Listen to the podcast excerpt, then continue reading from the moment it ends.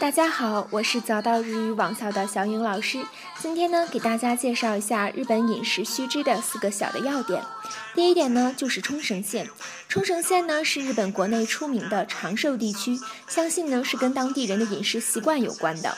冲绳县的料理呢也标榜着有养生的功效。第二点呢是团队用餐，是以中华料理和日式火锅烧烤为主，形式呢是以桌餐或者是自助餐为主，需要自备手帕和纸巾。去日本旅游的朋友们可要注意这一点。第三点是日本的饮食呢口味呢比较清淡，中国游客呢在日本用餐可能会有很多不习惯的地方，需要大家有心理准备啊。第四点是在日本呢，一般没有额外支付小费的习惯，这一点大家可以放心。